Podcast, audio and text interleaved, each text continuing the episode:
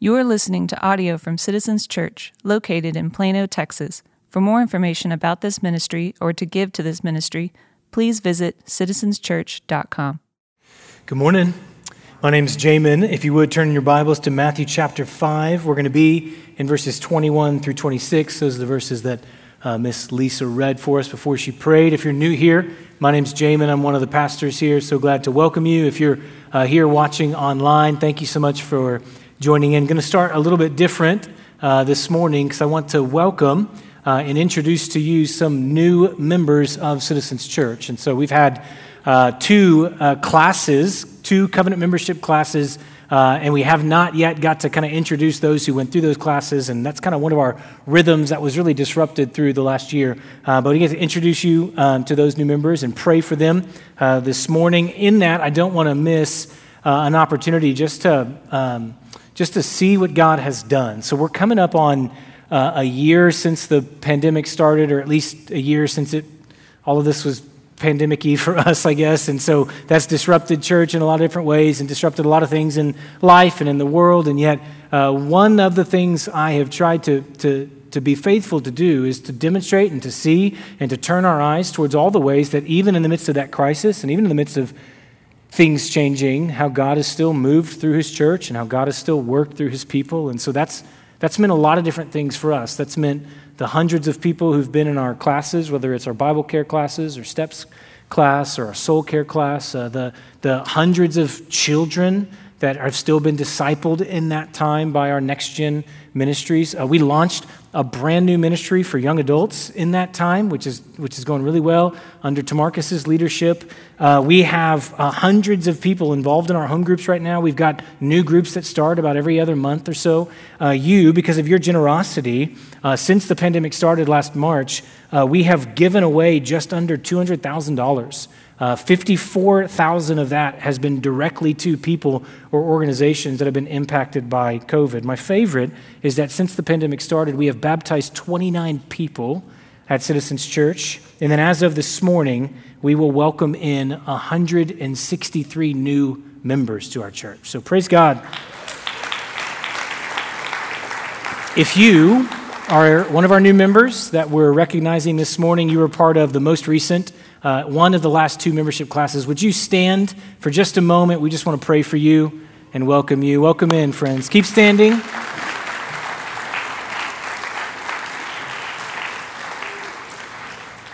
We love you. We're grateful for you. If you would, those of you who are seated, would you just reach a hand out towards them as we pray? Reach out a sanitized hand towards them, and we'll pray for them. Father, we love you, and we thank you for these, our brothers and sisters. We thank you for these men and women who not only were once lost, but now are found. They once were dead in their sin, but you've made them alive. They have followed obediently your word in their lives, and they are at a place where they are joining a local community of faith. They've joined a local family of believers so that we together would experience your grace together, we would share burdens together, we would, Father, be shaped, as we're going to see in your word this morning, be shaped at the very core of who we are together. And so I thank you that they are us and we are them, and that we, God, are a much more beautiful place with them than we would be without them. We love you. Amen. Thank you, friends. Matthew 5:21 through 26. Last Sunday was a really interesting Sunday for our church. The previous Wednesday, our building had flooded because of the cold, and so we didn't have in-person services. Most of you, if you did participate, it was online. We had a small group of people here in person just because I didn't want to preach to an empty room again, and so we had that. But we had machines all over the place, and the carpet was still drying, and the whole building pretty much smelled like an old fridge, and so it wasn't great. But what we did was we had church, and if you paid attention at all, you knew that we moved on in our series in the Sermon on the Mount. And what we moved into were four verses that are incredibly significant for understanding Jesus, understanding who he is, and then really understanding what he's going to go on to say for the rest of the sermon. So just to kind of orient, we are in verse 21 this morning of chapter 5. The Sermon on the Mount is three whole chapters. It goes all the way 30 verses or so into chapter 7. What Jesus said that we covered last week is what the rest of all of that is about. The rest of chapter 5, all of chapter 6, all of chapter 7. So I need to recap a bit. If you missed it and you get a chance, catch it online. We need to hear all of it to understand what Jesus does. But two major movements is Jesus, one, said that he is the fulfillment of the Old Testament. The way he says it is, I did not come to abolish the law and the prophets, the Torah and the Torah story and the prophets. I didn't come to abolish, I came to fulfill. And what that means is that Jesus is the climactic point of all that God has done and all that God is doing, which is wonderful news for us, friends. It's wonderful news in that what Jesus has done is he's shown that all the characters from Abraham to Isaac to Esther to Daniel to Moses to Rahab, all the characters prefigure him, all the sacrifices point is once and for all sacrifice, all the laws that define the life that you and I are supposed to live, all those are embodied in Jesus. He sums all that up by saying, I have not come to abolish, I've come to fulfill. And the reason that's wonderful news is that means that all that we need, we can find in Jesus. All that we need, we have in him.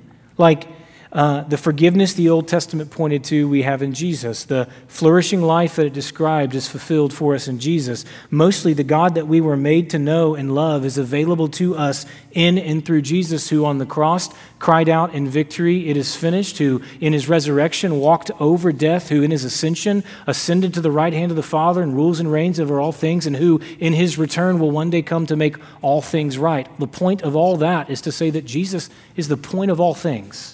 He's the point of all things. It's all about him. First, he said, I fulfilled all. The second thing he said, which is where the sermon goes from here, is he calls his followers to a greater righteousness. The way he said it is, unless your righteousness exceeds the righteousness of the scribes and the Pharisees, you won't enter the kingdom of God. And the scribes and the Pharisees were the most righteous people around by any cultural standard. And so that kind of verse is a kind of verse that is so shocking, it's so intimidating, that it's really easy to miss what Jesus is saying. So you can miss it on one of two sides, and this is all what we said last week. You can miss it if you hear Jesus saying you need to earn your salvation. If you hear Jesus saying you have to be better than most people to be loved by God, you've missed it. He has just said he fulfills the Old Testament requirements and covenants and all that. It means that we get in, we have relationship with God, not because of what we do, but because of what Jesus does for us. And so the way that Paul says it is, he made him who knew no sin to be sin for us, that we might become the righteousness of God in him. So we are not trying to earn God's love, we are working from God's love, and we have God's love because we're secure in Christ, the life that he lived. But we also, hear me. We also miss Jesus if we hear something like, unless your righteousness surpasses, and we say, oh, the only thing he means is he just wants to show us how bad we are so that we know that we need a Savior. That misses it. Is that true? Yes, it's true. Is that all that Jesus is saying? No, it's not all that Jesus is saying. What the rest of the sermon is about is Jesus describing a life of righteousness that he actually believes is possible in him. A life of righteousness he actually believes is possible with him. And so what we'll see over and over again is it's a greater righteousness, not because it's better, like better at keeping rules or better behavior. It's greater, not because it's better, but because it's deeper. Let me give you a definition for righteousness that comes from one of my favorite voices on the Sermon on the Mount, a guy named Jonathan Pennington, who wrote a book on the Sermon on the Mount. He defines righteousness this way. Righteousness is a whole person behavior that accords with God's nature, will, and coming kingdom. Righteousness, the kind of righteousness Jesus describes in the rest of the sermon, is a whole person behavior that accords with God's nature and God's will and God's coming kingdom. And here's what we mean by whole. Just mean an inside-out kind of living. A kind of living where we love God and love others, where there's a depth to us, where there's a union of heart and of action. So let me reframe it a bit, and then we'll get into where we're going. Why, look right at me, why are you here? Why are you here? What does God want from you? What is it that you want from God? What is it that he's maybe trying to do in your life? What did Jesus come to do? Where is it that Jesus wants to take you? You know, there's a lot of wrong answers to those questions. There's a way to answer those questions that reveal that we don't actually want God. We just want to use God to get things in life that make us feel like we are God, and that's a wrong answer. There's a lot of good answers to those questions. Why are you here? What do you want from God? What does God want from you? Let me submit to you, my friend, one of the most essential answers to that question is that what God wants is to make you whole. God wants to make you a deeply righteous person. That's what he wants. Jesus is inviting you down a path of life, a way of living that's paved with grace and paved with love, but is forming in you deep righteousness, where we love God and we love others, not from cold compulsion or cold obedience, but from a heart that's mirroring God's, a heart that's matching God's. Richard Foster, he's one of my favorite voices on the spiritual disciplines, and he writes this in one of his books: the desperate need today is not for a greater number of intelligent people. The desperate need today is not for a greater number of gifted people. I'd add to that, the desperate need today is not for a greater number of famous people. The desperate need today is for a greater number of deep people. People who have a substance to their life, a righteousness that goes all the way to the core of who they are. And so my brother, my sister, whether I know you and your story or whether you're here for the very first time and we don't know each other at all, I want you to know that through Jesus, God wants to make you a whole person who's becoming deeply righteous. That's what he wants. That's one of the greatest hopes he has for your life. And so my hope, if that's true, because that's true, is that that's always where we're headed as a church. That where we're always headed as a church is together being formed into the image of Jesus as whole people, as deep people. So I delight in being able to stand up here and say 29 baptisms, praise God. I delight in being able to stand and say 160-something new members, praise God. But the most important question I ask, the most important question our elders ask, is not about the numbers, are we growing, but about the hearts, are we changing? Are we becoming more deep? I have zero interest in playing some sort of religious game where we offer religious experiences to religious people and we teach people right answers, but we're not becoming better humans. Where we offer religious programs, but we're not becoming deeper people. We're not becoming more like Jesus. No, the great mission, the great invitation from our Savior, according to his own words, is be loved by me, I've fulfilled it all, and then follow me down a path where you are changed at the very core of who you are. You become deep and whole, and you reflect the holiness of God. That's what the rest of the sermon is about. Do you want that? Is that what you want in your life? I ask that, I pause for that, because there's a myriad of different reasons that you could be here. It's oftentimes, sometimes we come into church and it's this one kind of symptom we really just want God to take away, and that's all that we're expecting. And what Jesus wants is so much more than just to take all your symptoms away. He wants to change your very heart, and that's what we'll see. Matthew 5:21 through 26, he says this: you have heard that it was said to those of old, you shall not murder. Whoever murders will be liable to judgment. But I say to you, pay attention to that rhythm. You have heard, but I say. Everyone who is angry with his brother will be liable to judgment. Whoever insults his brother will be liable to counsel. Whoever says, you fool, will be liable to the hell of fire. So if you're offering your gift at the altar and there remember that your brother has something against you, leave your gift at the altar. Go, first be reconciled to your brother, and then come and offer your gift. Come to terms quickly with your accuser while you are going with him to court, lest your accuser hand you over to the judge, and the judge to the guard, and you be put in prison. And truly I say to you, you will never get out until you've paid the last penny. If you were to keep reading to the end of chapter 5, what you would see is that Jesus talks about 6 things in the rest of this chapter. He talks about anger. He talks about lust and divorce, which we'll talk about next week. Don't miss it, right? He'll talk about retaliate or keeping your word. After that, he'll talk about I am hopeful for next week. I mean that. I wasn't. Anyway, so he talks about retaliation or justice, and he also talks about loving your enemies. Now, if you have any sort of familiarity with the Bible or Jesus's commands, are those 6 things the only things that he cares about? No. Are those 6 things the only things that he could talk about? No. So what he's doing is he's offering some very specific instruction, but he's using those 6 examples to teach us a way of living. So those 6 examples are really the backdrop, but the rhythm, the thing he repeats, the path is the foreground. It's the focal point. And so here's what that path is.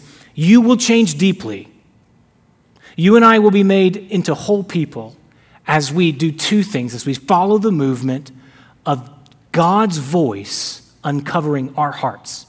That's the rhythm. That's what you see over and again in all six of these things. It's God's voice uncovering our hearts. Here's what I mean by God's voice. Over and again throughout the chapter, Jesus says, "You've heard, but I say to you." He is speaking to a culture that is an oral culture, not a written culture. What they believed because they heard it. We get our information mostly through reading or social media or something like that. They got their information by hearing a teacher teach them. And so what they believed because it's something that they heard. And so Jesus is saying, of all the voices out there, listen to mine. The starting place of deep change in your life is by submitting your life to the voice of Jesus, to the voice of God.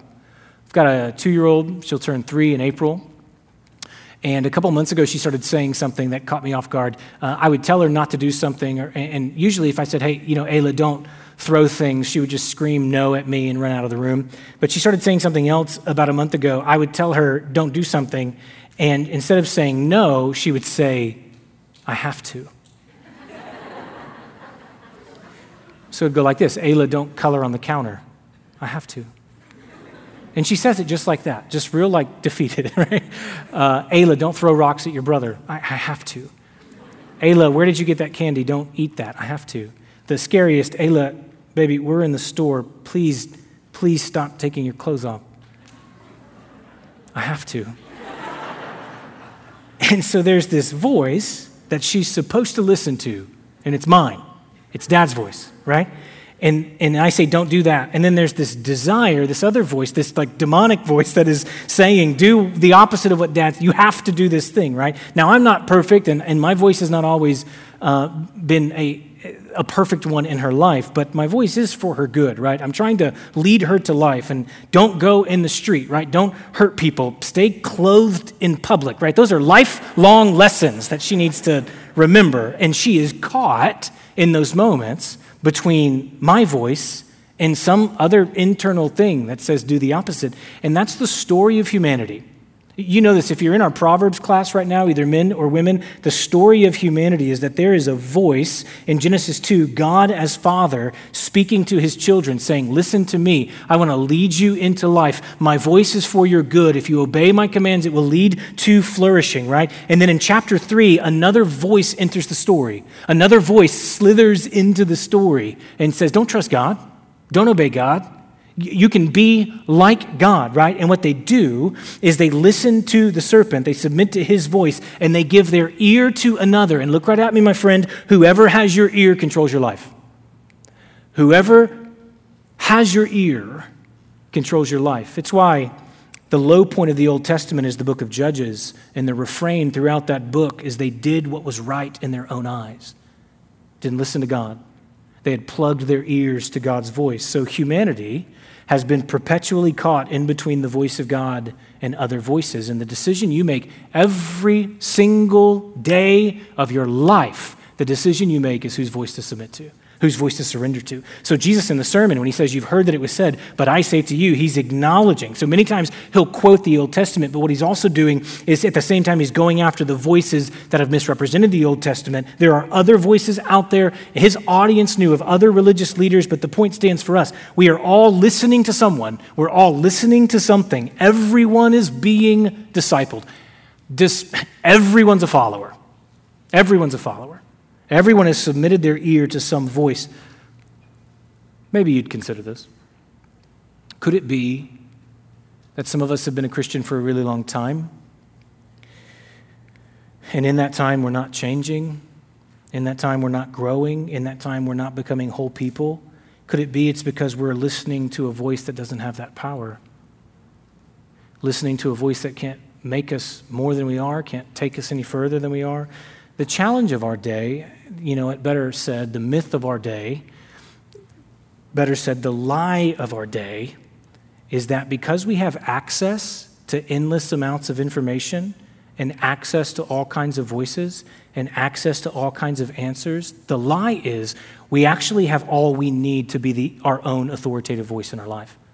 If I don't know it, I can figure it out. And if I need help, I can go and access. And it's why we hate being told what to do. It's why we hate being told how to think. It's why we hate being told how to live. And it doesn't mean that by and large we don't want to learn. We'll go and we'll seek information. We will obsess over information. We will be this constant, consumers of information. But how that works for most of us is we just seek out the information and the answers that already confirm our presuppositions and already confirm our own biases. We listen to voices that will affirm me or excuse me, not voices that will challenge or change me or confront me, which is just another way to do what is right in my own eyes.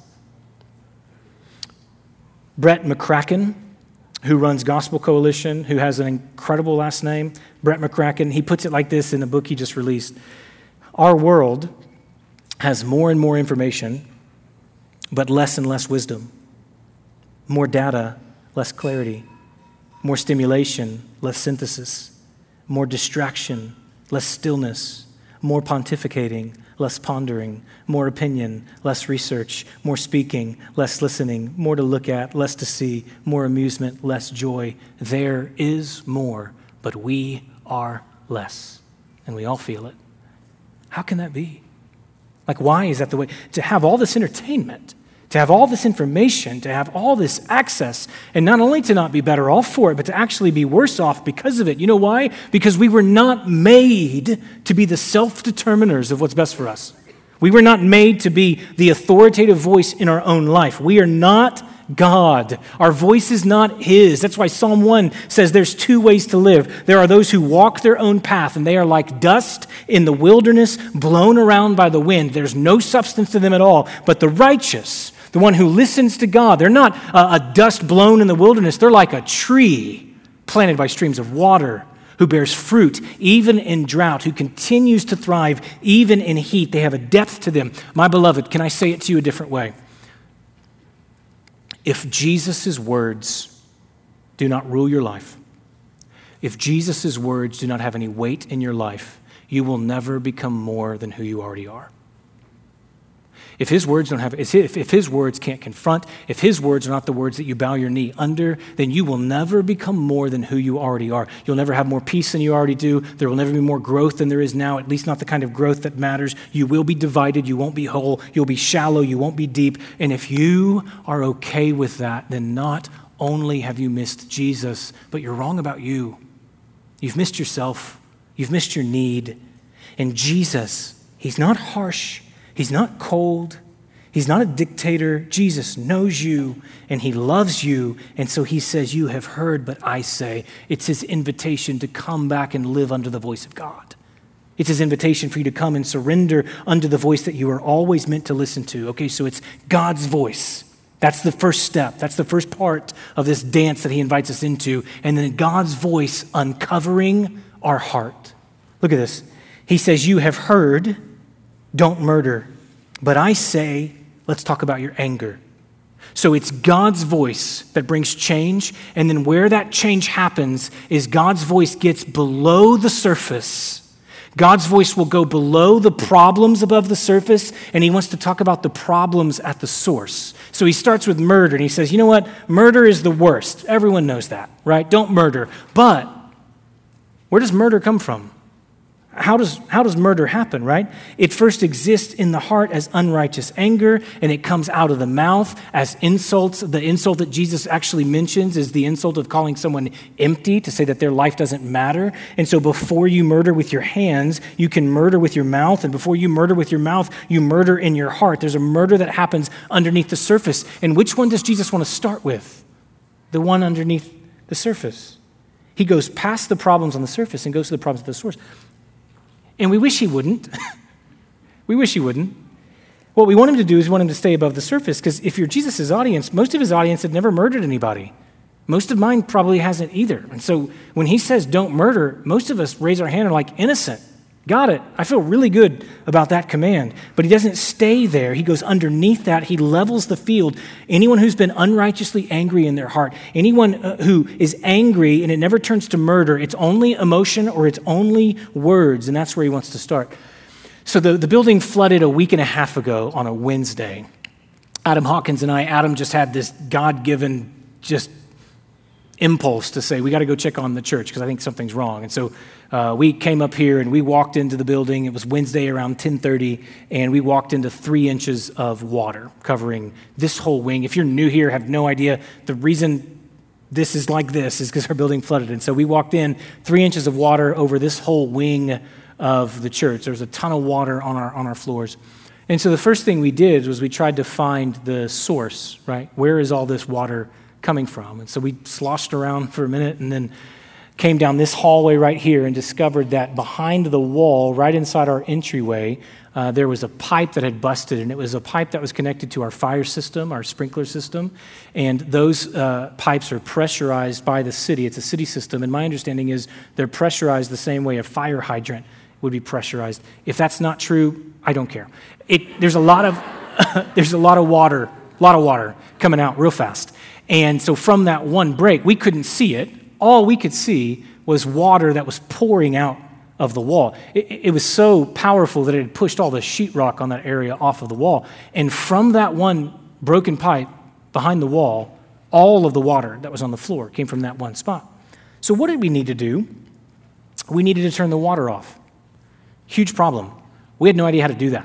We ran around to our water meters that were covered in like a foot of snow by then, and we turned all the water off in the water meters. That didn't shut the water off. Apparently, this system could only be shut off by a valve that was inside the building. We didn't know that. We finally called the fire department. They said they're on their way. And so we didn't know how long that would take because everyone had some sort of thing going on like that. And so while we waited, what we needed the water behind the wall to stop flooding.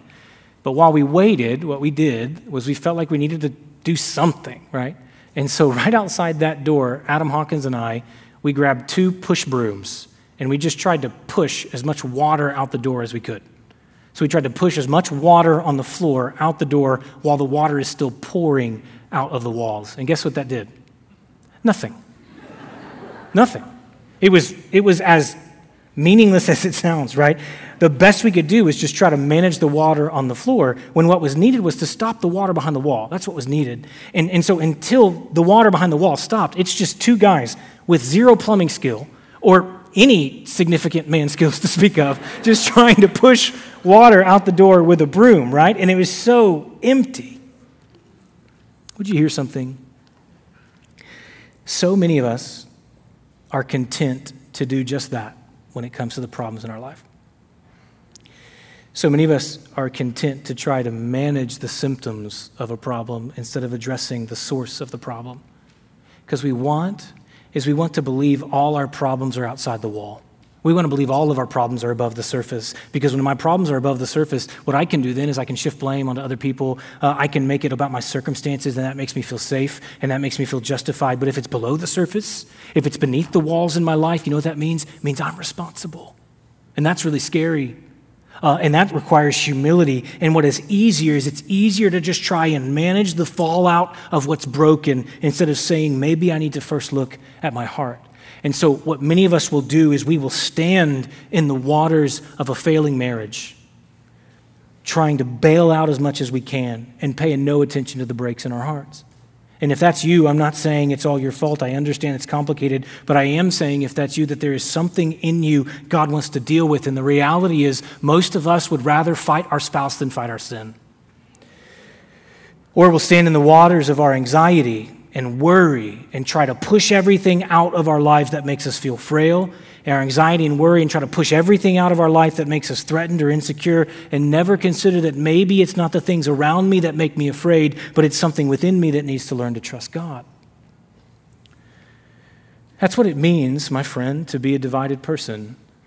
Divided people, shallow people, never come to grips with how the sin inside of us, we don't have eyes to follow the water on the floor, to the water in the wall, or to the condition of our heart. And so we never come to grips with how the sin inside of us contributes to the brokenness around us. And I don't know, I have been in ministry, I know I look 12. I have been in ministry a really long time, and nothing provokes people Nothing provokes people, myself included, like when we believe a problem is above the surface. It's just conflict up here, it's just addiction up here, it's just worry up here, and then God or a preacher or a friend or a home group will try to get us to get our eyes off of the water on the floor and move behind the wall and the condition of the heart that's causing all the problem, and we don't want that.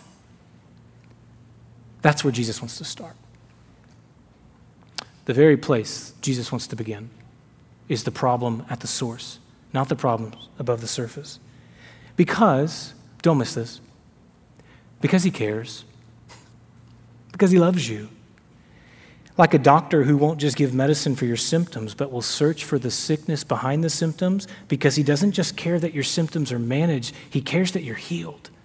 He doesn't want you to be sick anymore. That's God. Jesus wants you to be made whole. You know what that means? Don't just hear me. I would cringe if this happened. Don't just hear me saying all that God cares about is the problems of your heart. God cares about your heart. God cares about the pain in your heart. God cares about the doubt in your heart. God cares about the ways that your heart is wounded and hurting, that you wouldn't ask for, things that were done to you. He cares about the past that you hold on to in your heart. It's why in the book of John, one of Jesus' favorite questions to ask is, what do you want? Because he's trying to draw people out to understand and to see their hearts. And also what it means is he cares to walk with us to get behind the walls in our life, from the problems above to the problems within. That's what he cares about. Now, and that goes as deep as it can. Let's reset just a bit. God wants to make you a whole person. There's a path that Jesus introduces us to, a path of depth, a path of wholeness. That is by submitting to the voice of Jesus, and that voice is aimed at uncovering our heart, dealing with the issues of our heart. And then look how deep it goes. He starts talking about anger. What is anger? It's what you feel. It's an emotion. It's more than that. It's more complicated than that. It's not less than that.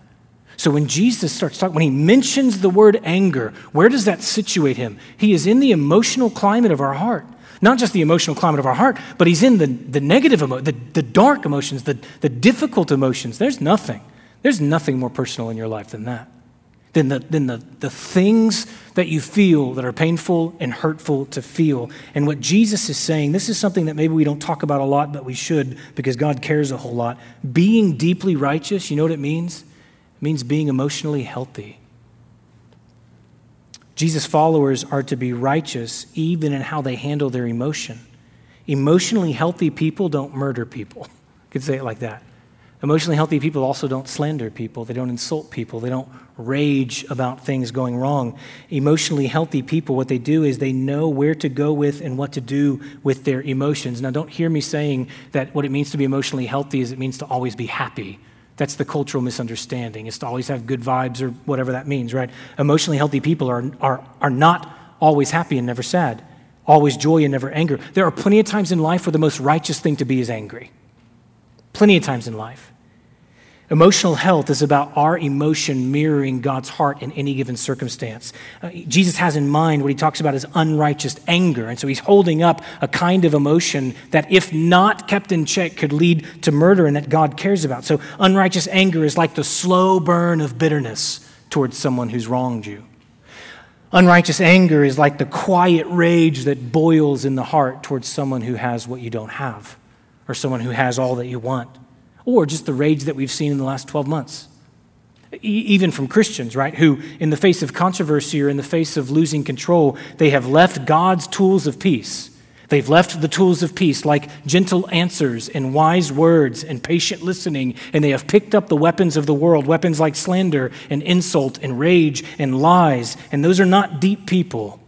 People who don't know what to do with unrighteous anger. Matthew Henry, he's a pastor, an author. He says it like this: anger is like fire.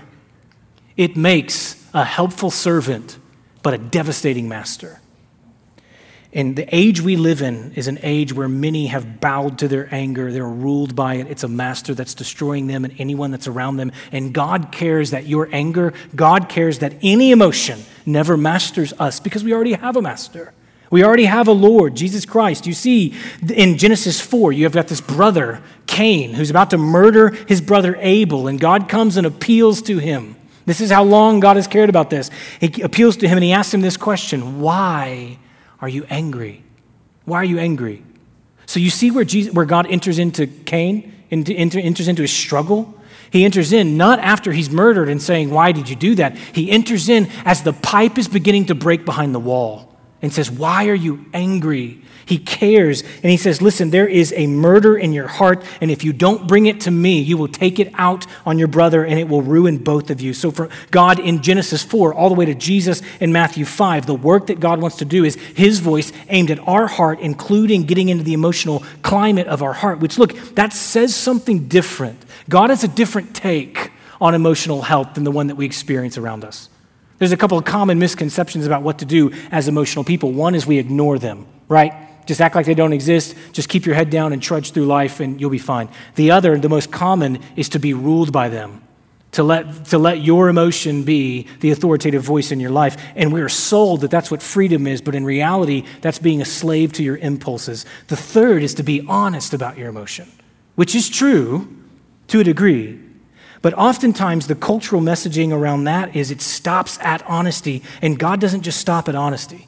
Honesty is not enough. The honesty is supposed to move to accountability for what that honesty reveals about our hearts. But the way that we have come to wear it like a badge of honor is we'll say things about our emotion. We'll say things about who we are as well. I'm just being real. Or I'm just telling you how I feel. And we'll wear that like a badge of honor, like we've done something. You know, I call it like it is, right? And if all that means, please hear me, if all that means is I say what I think and I say what I feel, and then I think because I didn't lie, I'm not responsible for what my honesty revealed, that is simply another way to be fake. That is simply another way to hide. Because underneath, I'm just being real. Underneath, I'm just being honest. Underneath that are beliefs about God and life and expectations and doubts and wounds and sin and idolatry. Those emotions are, one Old Testament theologian said it this way. He wrote a commentary on the Psalms. He said, every emotion is a theological statement.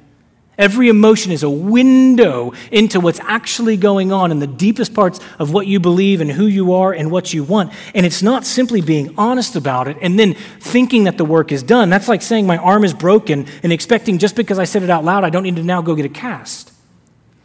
Ugh, I'm just so stressed. And a lot of us are right now. I'm so angry. I'm so worried. I'm so discouraged. I'm so filled with bitterness. Okay. Praise God, you're honest. Now follow the water on the floor to the water in the wall. Follow the problem at the surface to the problem at the source. That's where God wants to meet you, friend.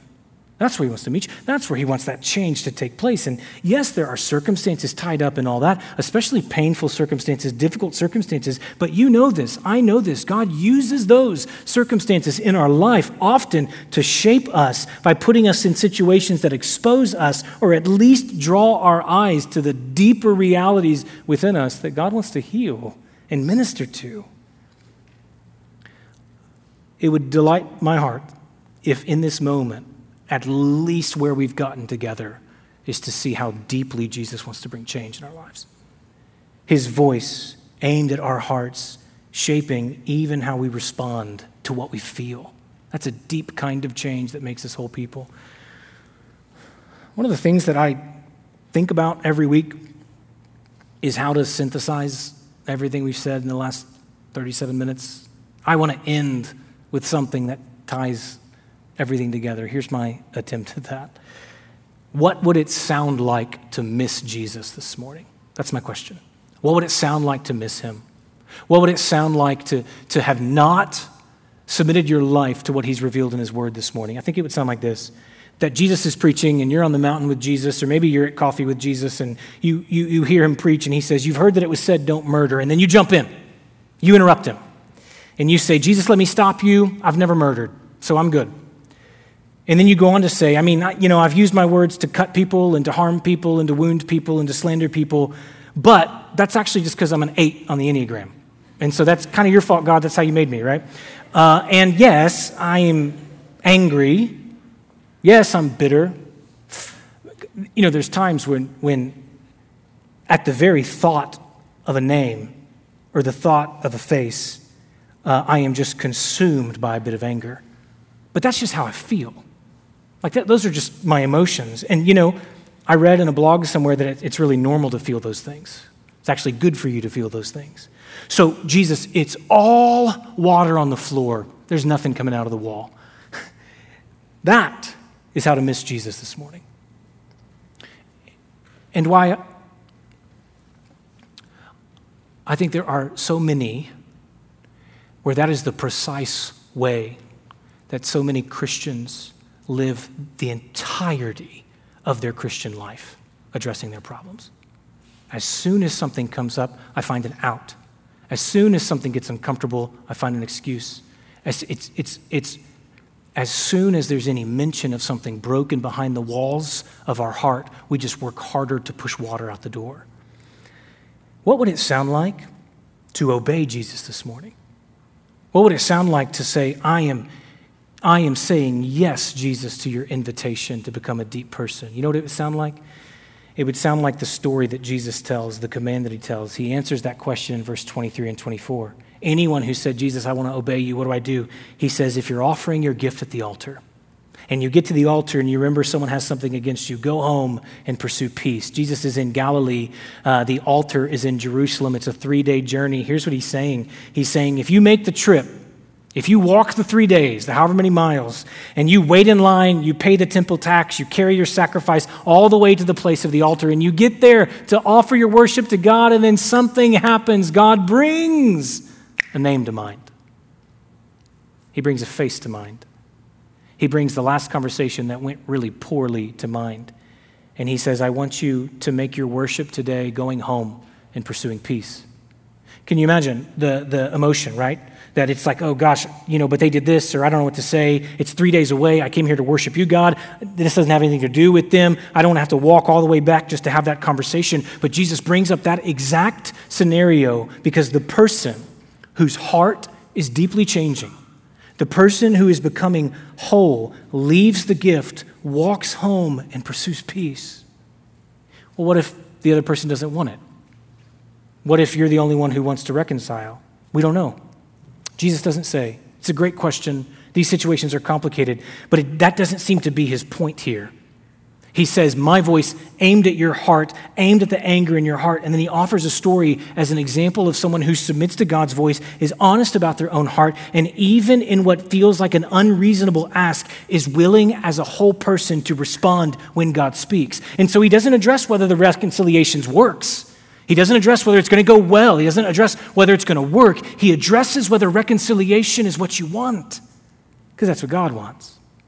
He addresses in that moment, is the condition of your heart so postured that you are willing to make your worship to God pursuing peace in a relationship where there's conflict? I wonder, friend, have you ever sat down to read your Bible and all you can think about is someone that you're at odds with? Have you ever walked in here and maybe during one of our songs, a face comes to mind? You ever try to pray in your car with your eyes open and you just keep going back to a conversation that went poorly or a relationship that's broken, and it's in those moments in your life. Like, what if that's the nudge of God? Not saying, I want to send you into this really complicated thing to leave you there, but what if that's the nudge of God saying, I want to make you whole. I want to take this righteousness that I have for you and drive it deep into your life, because what happens is in those places, and it's especially in the complicated places of our life, that the work God wants to do is the work of discovering our hearts submitted to Him. Is His voice the one that rules our life? Are we willing to offer our obedience to Him and trust Him with the results? Because what we'll either do in a moment like that is we will either listen to His voice or we will walk away. Only two options. But God, I heard.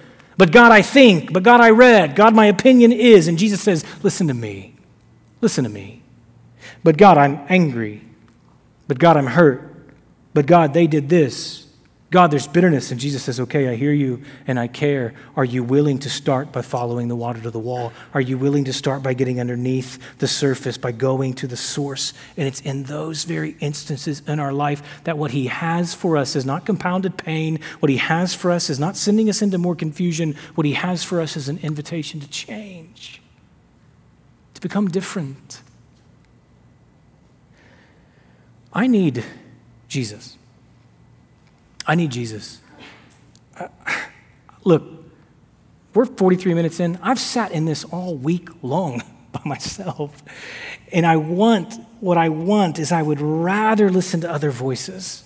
Gosh, if I think about what obedience might even potentially look like for me in this and just I'd rather stay above the surface. I would just rather stay above the surface. Do you know what I know about Jesus? He loves me more than that. He loves me too much to leave me there. Do you know what I know about Jesus? He loves you the same. He loves you too much to leave what's under the surface unaddressed. He loves you too much to leave what's behind the walls broken. He wants to do the work of getting into the deepest places in our life to bring healing and wholeness. And you know what the best news is? He already lived it. He already did. He's the best human to ever live with a pure heart, always listened to the voice of God and always did it as the most righteous, deeply righteous, whole person to ever live. He lived that life in your place. And so now all that's left is to respond to the love that he's already given to you. Will we do it? Will we take him at his word? Let the weight of his words drive us deep into this world to make us whole people. Father, we love you and we need you. We need help from you, God.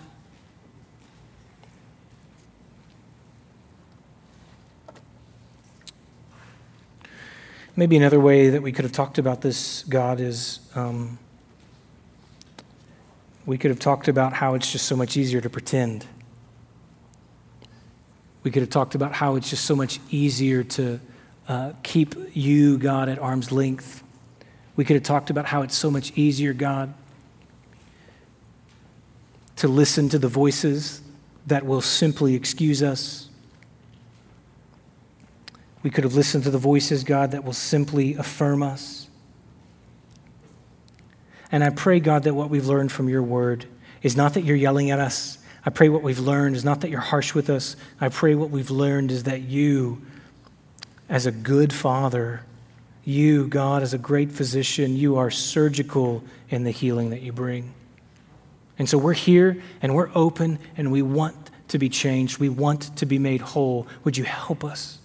I pray that just one of the outcomes, God, I pray that one of the outcomes, if we're taking you at your word, if we really believe that your voice is the one we submit to, I pray that that amounts to a phone call this afternoon. Maybe that amounts to leaving now, God, and going to pursue peace, not because we need more of your love, but because you have so poured your love into our life, and what we so desperately want is to become who you want to make us, and what that means is being people of reconciliation. Would you do it, God? Would we take you seriously, Lord God?